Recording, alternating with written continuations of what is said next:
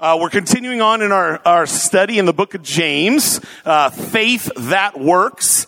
And we're kind of starting to get to the place now where I feel like we're moving forward. So unless you're new today or have been gone for a while, which again, those things are fine, and we love having you here this morning.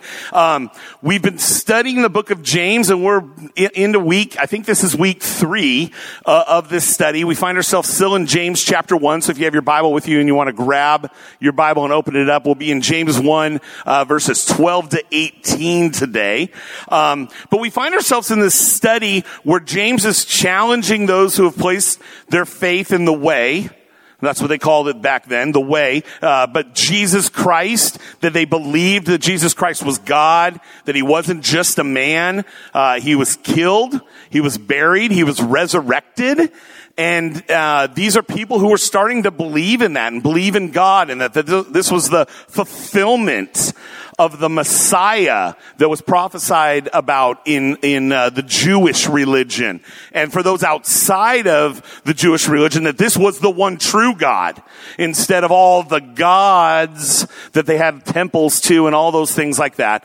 So James is writing this book to the church in the dispersion. So in other words, it's not one church. You read the Paul's epistle to, Ephesians. That was to the church in Ephesus. Now it's applicable, and was probably even applicable in that day and age to other people. It's applicable to us today, but that was being written to one specific church. James was writing this kind of to all the churches.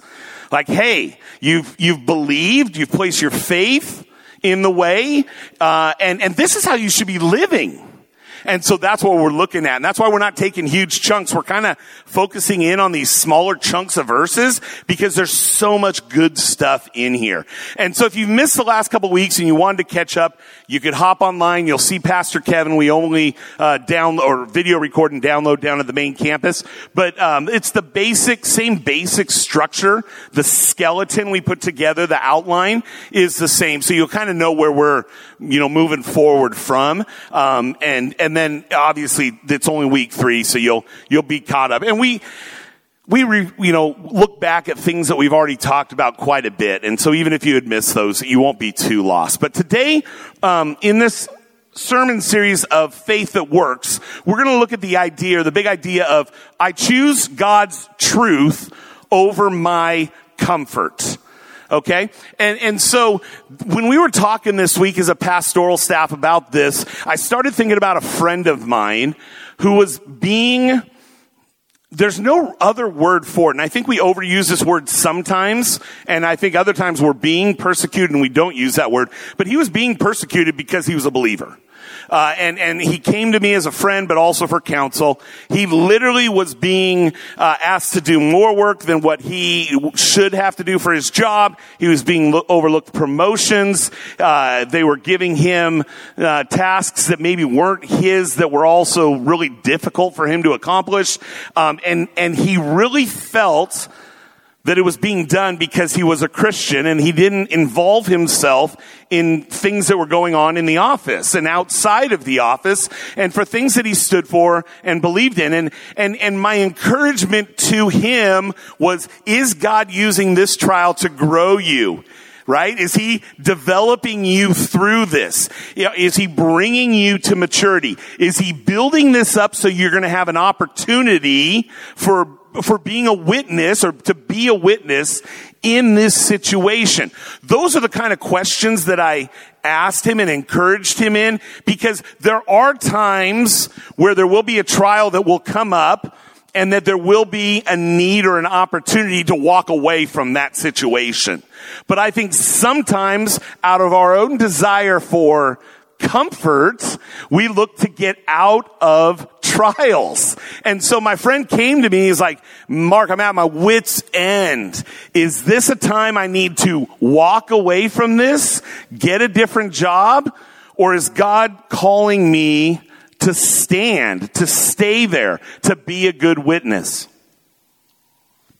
And so when I think about a passage like what we're going to look at today, I think about this friend of mine, and that we are going to go through trials in our lives.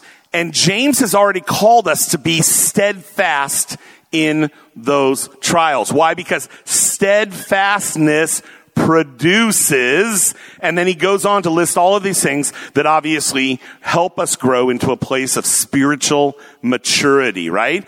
And so when I think about my friend and my desire for him is to be out of that situation, and I want to say just leave. You're desirable. You'll get another job. You know, there's part of me that has to say to him, at least bring it up as an option of, does God have you in this situation, in this particular trial, because he wants you to grow? And so it may not be exactly like my friend's situation, but I think a lot of us can say, I've been in a trial like that, where there was that opportunity for me to just leave and get out of that situation, and it no longer exists because I could walk away. Or like last week we were talking about when James was talking about the idea of having enough wealth to almost buy your way out of a trial, right? And instead saying, no, I'm going to stay in this. I'm going to move forward. I'm going to work in this because I know that God is growing me into the man or the woman that he desires me to be. And I want to choose God's truth over my comfort. It takes a level of maturity to be there, right? An immature person, a young child says, this is uncomfortable. This is hurting me. I want out. A mature person gets to the place where he or she can say, God has called me to be here. I haven't been released from this. God has called me to go through this. God has called me to stand during this time, and I'm going to choose God's truth that he will be with me, that he is using trials to grow me, instead of saying, man, I'm just not comfortable right now. This isn't fun. This isn't good. And I'm going to choose to get out of there. And so again, I think for myself today or this week, as I was looking at this, the idea of counseling friends, and then also how am I preparing myself that when I go into the next trial that I have, that I will be ready to be steadfast and move through it and grow into the man that God has called me to be. I want to choose God's truth over my comfort. And this series, James gets really real and practical. God speaks through James, and it works in our everyday life. This stuff is so applicable. So we're going to start out in James chapter 1, verses 12 to 18. I'm going to read it all, and then we'll just kind of unpack this. Blessed is the man who remains steadfast. There's that word again. Steadfast under trial. For when he has stood the test, he will receive the crown of life, which God has promised to those who love him. Let no one say when he is tempted, I am being tempted by God. For God cannot be tempted with evil, and he himself tempts no one. But each person is tempted when he is lured and enticed by his own desire. Then desire, when it is fully conceived, gives birth to sin. And sin, when it's fully grown, brings forth death. Do not be deceived, my beloved brothers. Every good gift and every perfect gift is from above, coming down from the Father of lights, with whom there is no variation or shadow due to change. Of his own, he brought us forth by the word of truth, that we should be a kind of first fruits of his creatures. Let's pray really quick before we dive into this passage. Father God, we want to come before you today, and we want to come before you in such a way that our hearts, our minds are open to your teaching. Holy Spirit, speak through me this morning.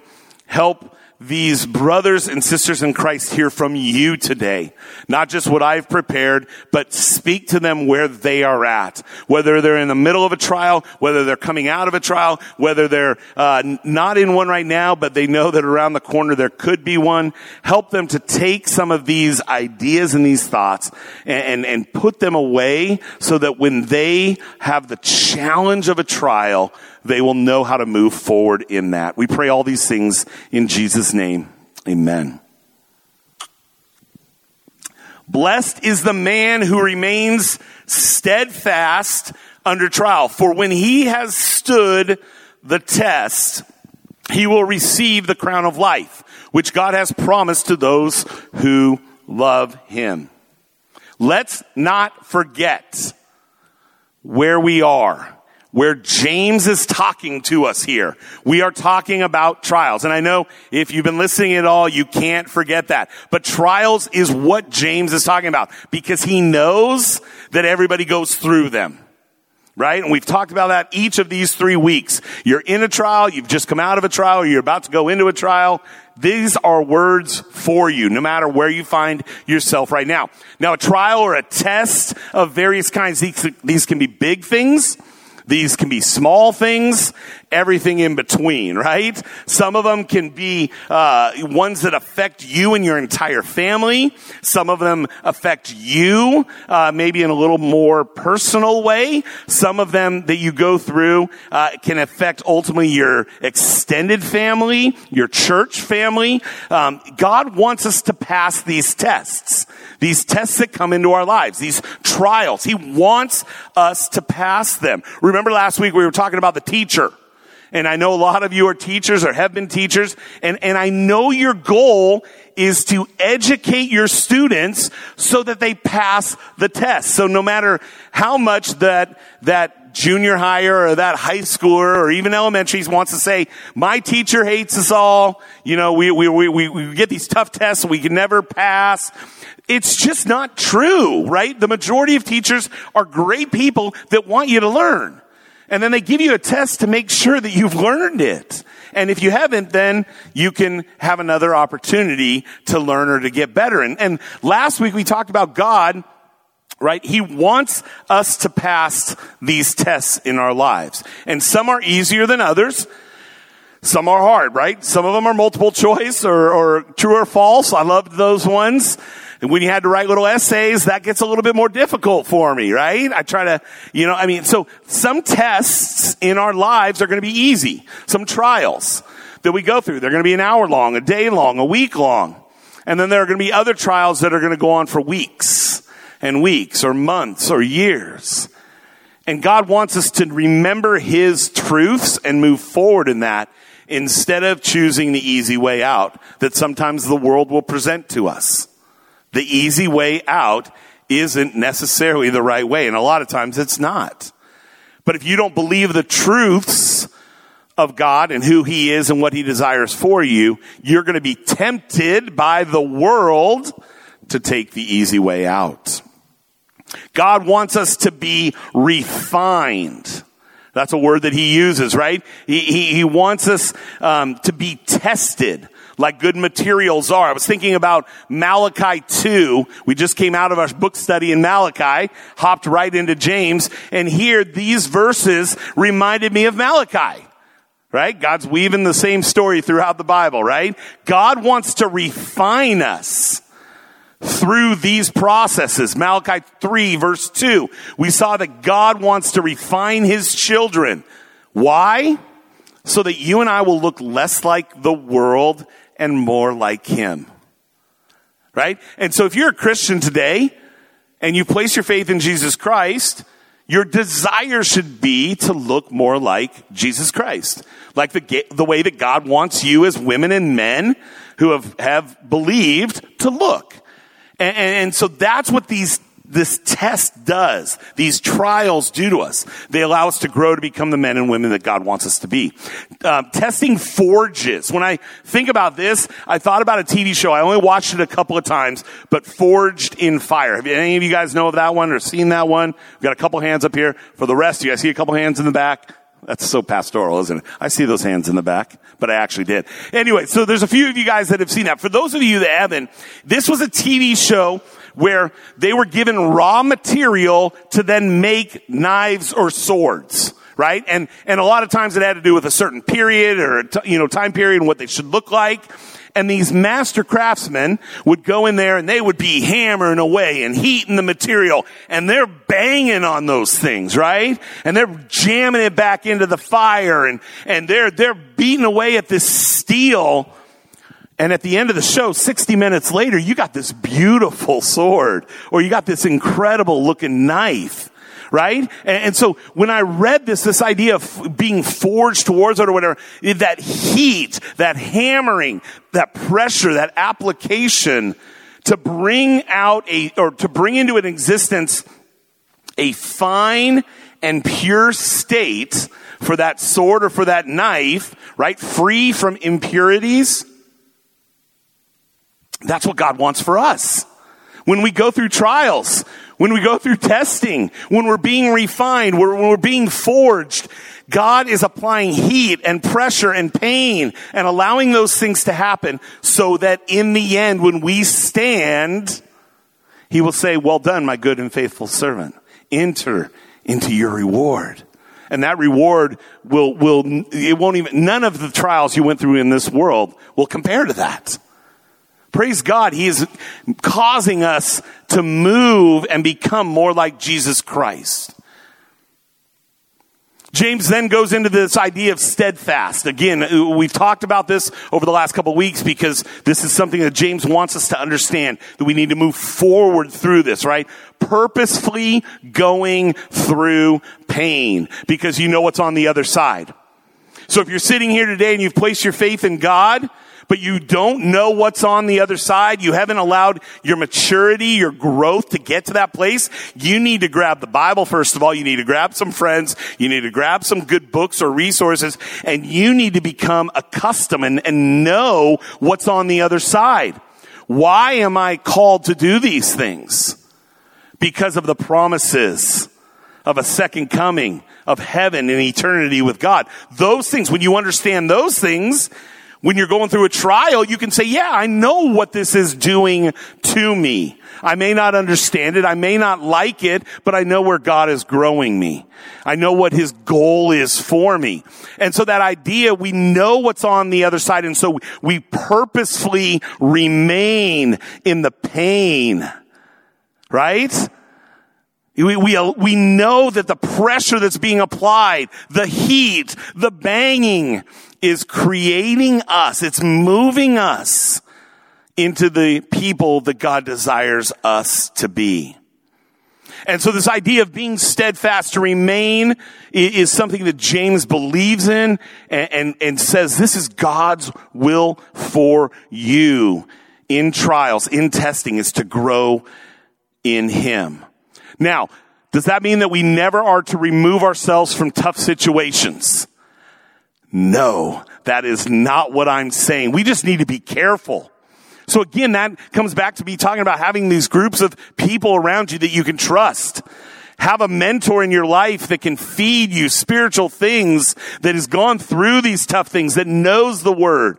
And then you allowing yourself to be a mentor to someone else that is just coming along. Surround yourself with these groups of people so that we know we have people that we can talk to and say, is this, should I stay in this? Should I find a way out of this? Do you think God's called me to move forward in this? And it's not all placed on you. The pressure's not all on you. Because there are situations where we need to get out of those things. You know, the initial part was the trial or the test, but at some point you gotta walk away from. But we don't want to subvert God's goals of growth through trials. And it's not just James that writes about this, so we know that it's not just one guy writing and it doesn't, go with the rest of Scripture. This is what God wants for us, because we can learn in those seasons of life like no other times. When you're going through something tough and you come out on the other side, right? You can look at that time and say, wow, this is what God did to me. Through this trial, through this time. How can I be forged? How can I be refined? Let steadfastness finish its work so that you can be perfect and complete, not lacking anything. James introduces here this idea of a reward, right? The crown of life. And we don't have a ton of time. I mean, I could preach a whole sermon just on this, but let me just tell you, just so you kind of understand, this reward that he's talking about here is not salvation. Okay? Salvation is a free gift to you, not based on anything that you've done. It is simply given to you. Jesus Christ did all the work on the cross. He was buried, and then he rose on that third day. And he said to anyone who believes on his name, he will give you the right to be called a son or daughter of God, period. There's no level or standard that you have to live up to, okay? This is a gift to you. That's salvation. This reward that we're talking about here is not salvation. It's also not a royal crown. This isn't a crown that's going to have a bunch of jewels in it. For the more trials I go through, I'm going to get more and more jewels, and I'm going to be walking around heaven with this incredible crown so that everybody knows how tough my life was, right? That's not what we're talking about here. The reward is the victor's crown. That's what James was talking about. It's the same crown that's worn by an Olympic athlete. It's more than a participation trophy. This is somebody that ran through it, that was steadfast, that stuck to it, that grew. Trials have rewards. We will have something to show for our lives or in our lives after those trials. We'll have a testimony. We'll have a new outlook on life. We'll maybe be able to help somebody else that's going through the same kind of trial that I just went through. I was thinking about this week, I was thinking about my wife getting ready for the half marathon, okay? She ran, and she ran a lot, and she ran every day, and she trained, right? And then she got hurt, right? In the half marathon, she got hurt, and she hasn't been able to run since then. Okay? And a couple of times she said, man, Mark, I feel like everything that I worked towards, I've lost, right? When the fracture heals in her femur and she's able to, the green light to start walking again, let alone start running again, how am I going to be able to get back to the place that I was at? And then God brought me this passage. And as I was thinking about this, I said to myself, because what she developed in her training was not just physical health and the capability to run 13 and a half miles, right? She developed a mental strength.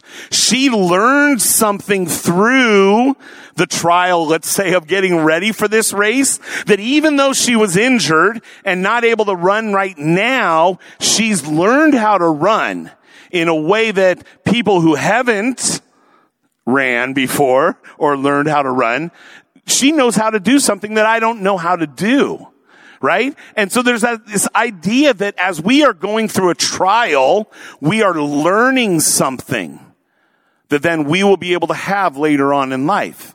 And the next time I go through that trial, the next time Gwen decides to run not a half marathon, a 5K maybe with her daughter, the training for it will be different. She knows what she needs to do, right? And so she's learned something through this. Mental strength can remain. And so I remind her of this. You've become different than you were before you started training for that half marathon. You understand things in a way that people that don't run don't. And again, when we go through trials, our mind, mentally, spiritually, emotionally, we're being formed. We're moving forward in that. In our desire for comfort, sometimes we want to make these adjustments to our situations, right? I want to get out of this trial. I want to make it easier on me. And we have to fight that in the sense of we need to do what God has called us to do, not what we have wanted to do. There might be a temptation to adjust our thinking and behavior, hoping that things will be more comfortable. So if we do that, we must be careful because we'll find ourselves cultivating a breeding ground for temptation, right? And as we look at this, God doesn't tempt us, but temptation comes. Trials are hard, and James brings up this idea of temptation. Because in the midst of a trial, we're often tempted to compromise God's truth. Because we're blinded by the pain. We're blinded by our suffering. We're blinded by our emotions, right? And so we don't see God's truth. When pressure gets put on us, when that heat's coming, when they're banging on us, when that trial is, we squirm, right? That's human nature. That's natural. But that's not what God has called us to do, to be. We need to move forward in that, right? Because if we're not careful in our desire to be comfortable, we might do some things that are sinful in the midst of a trial that, or a test that's in our life. We could avoid things that we need to take on head on, right? And take care of. There could be escapism. You might just take yourself out of the situation completely. Maybe just out of even engaging with people. Self-medication could come into play. Improper self-medication, I should say. Blaming God, right? Again, blaming God for your desire. That could even go to as far as turning away from God. The frustration goes to the point where you just can't see how you can continue on in that relationship with God. Self-pity. We could go on and on. These temptations that could come up during our trials. And what we have to know is there's God's nature and there's human nature. And that's where James goes next. This temptation that arises comes from us, right? Ourselves, not God. God's nature. He is sovereign. The tests, the trials are either there because he's brought them to us or he has allowed them. God is in control. He is sovereign and he is good. God is sovereign and he is good. Let no one say when he is tempted, I am being tempted by God, for God cannot be tempted with evil, and he himself tempts no one. So again, we're talking about this idea that in the trial, in the test, you may be tempted to do something, and we need to understand where that temptation comes from. Our nature, you and I, look what James says about it. We have a sinful nature. There's a progression here. Desire to sin, to death, right?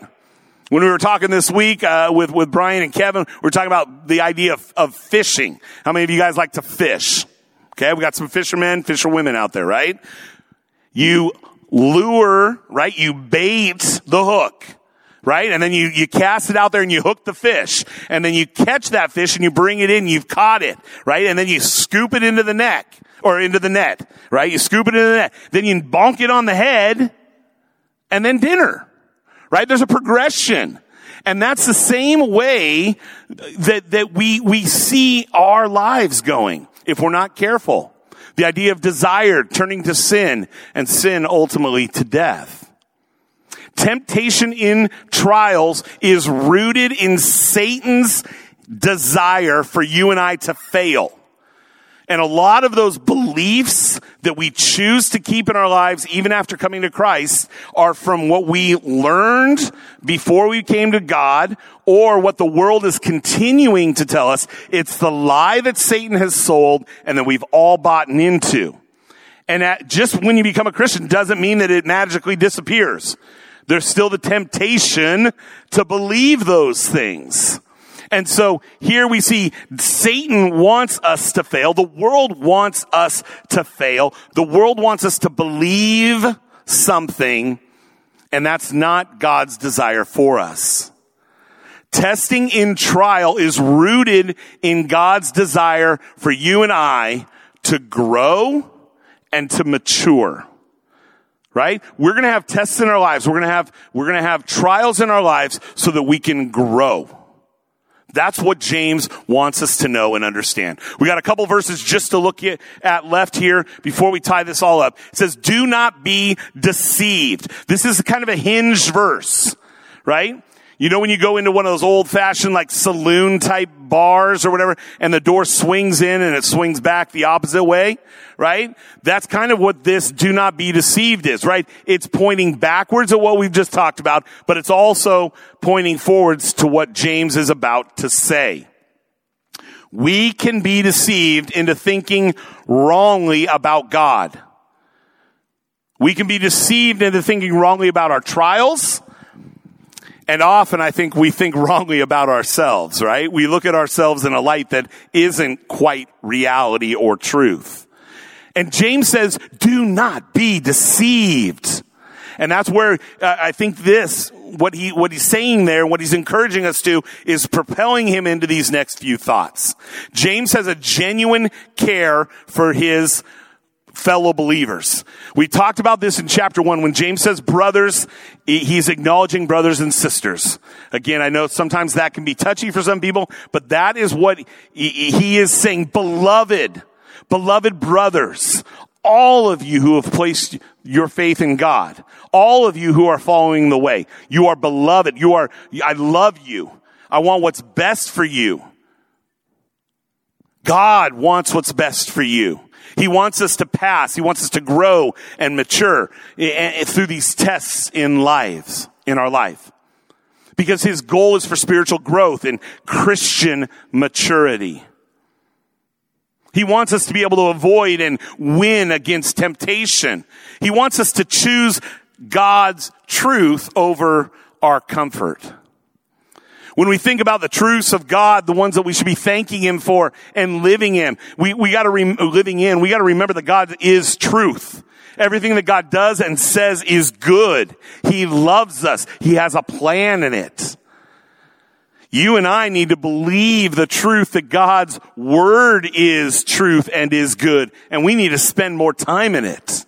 When we're feeling lost or we don't know what to do in this situation, we need to be spending more time in God's word, because he has given us the answers. Let's not forget, the key to identifying what is false is to be intimately acquainted with what is true. If you want to know if something is from God, you need to know God.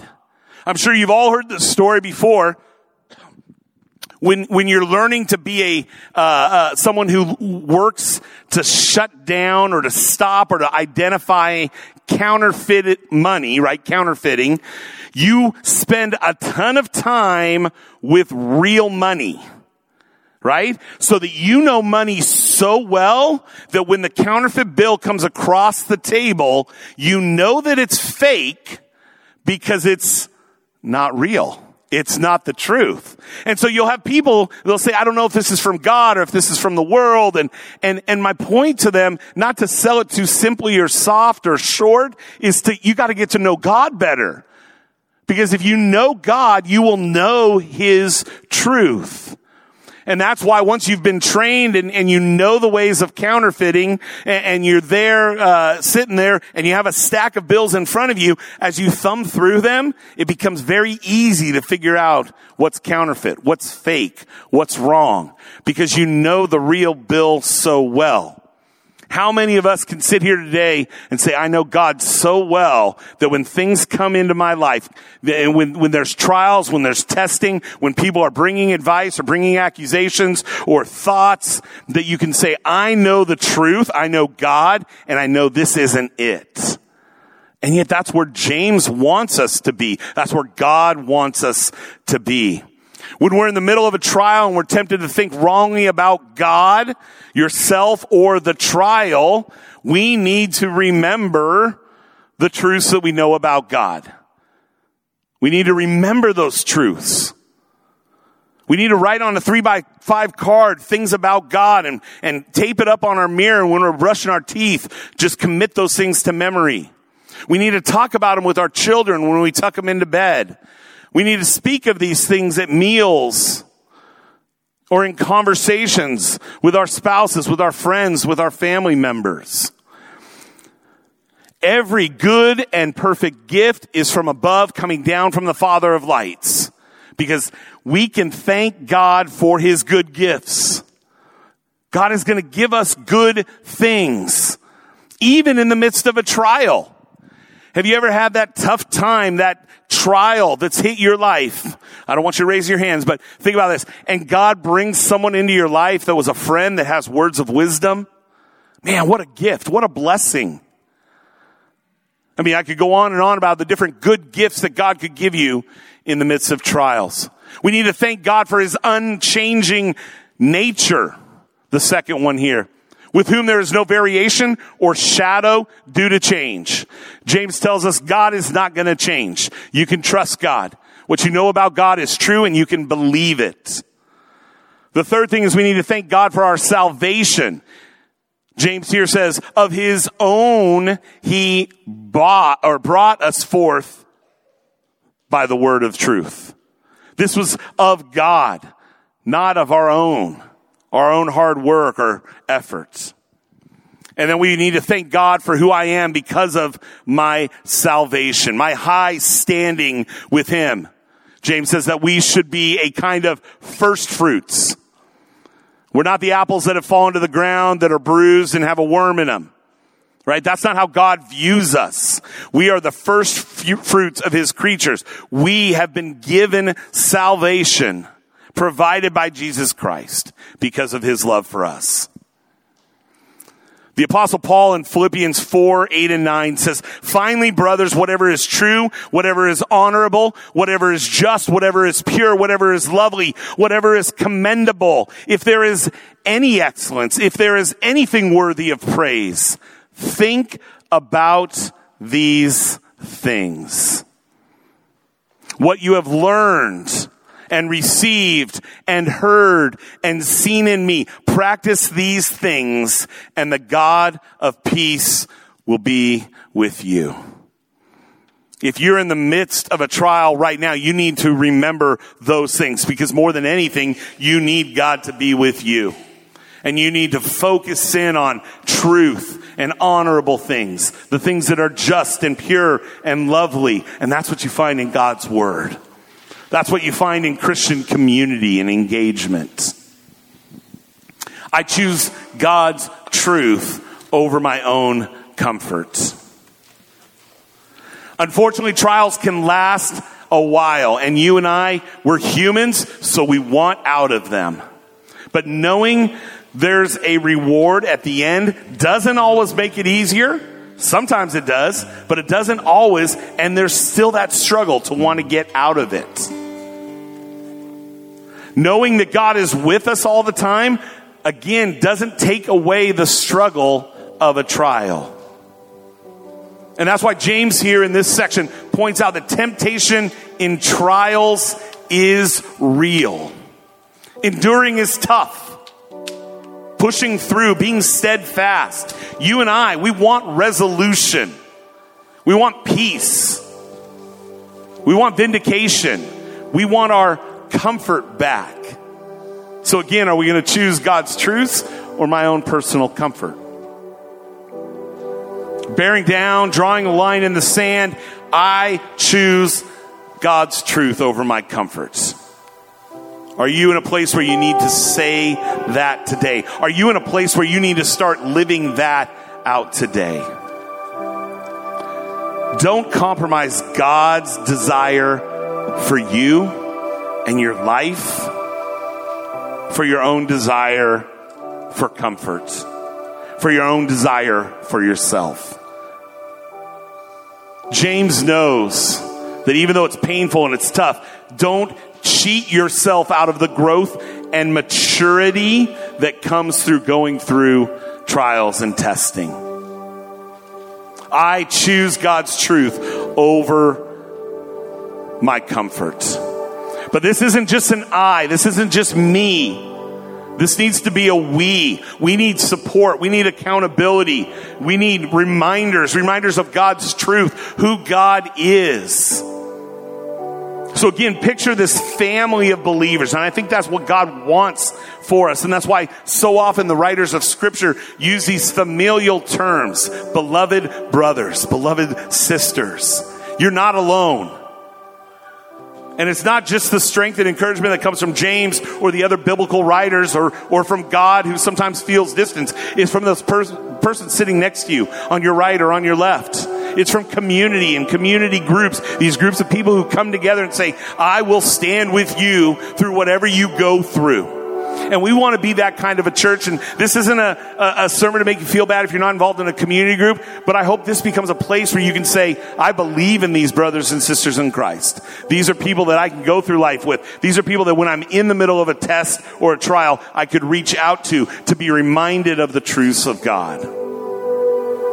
That's what the church is all about. That's why we can look at each other and say brother and sister, right? Instead of just friend. These should be the closest people in your lives. Because we're moving forward. We're being steadfast as we have been called to become more like Jesus Christ. And that's my prayer for you guys today.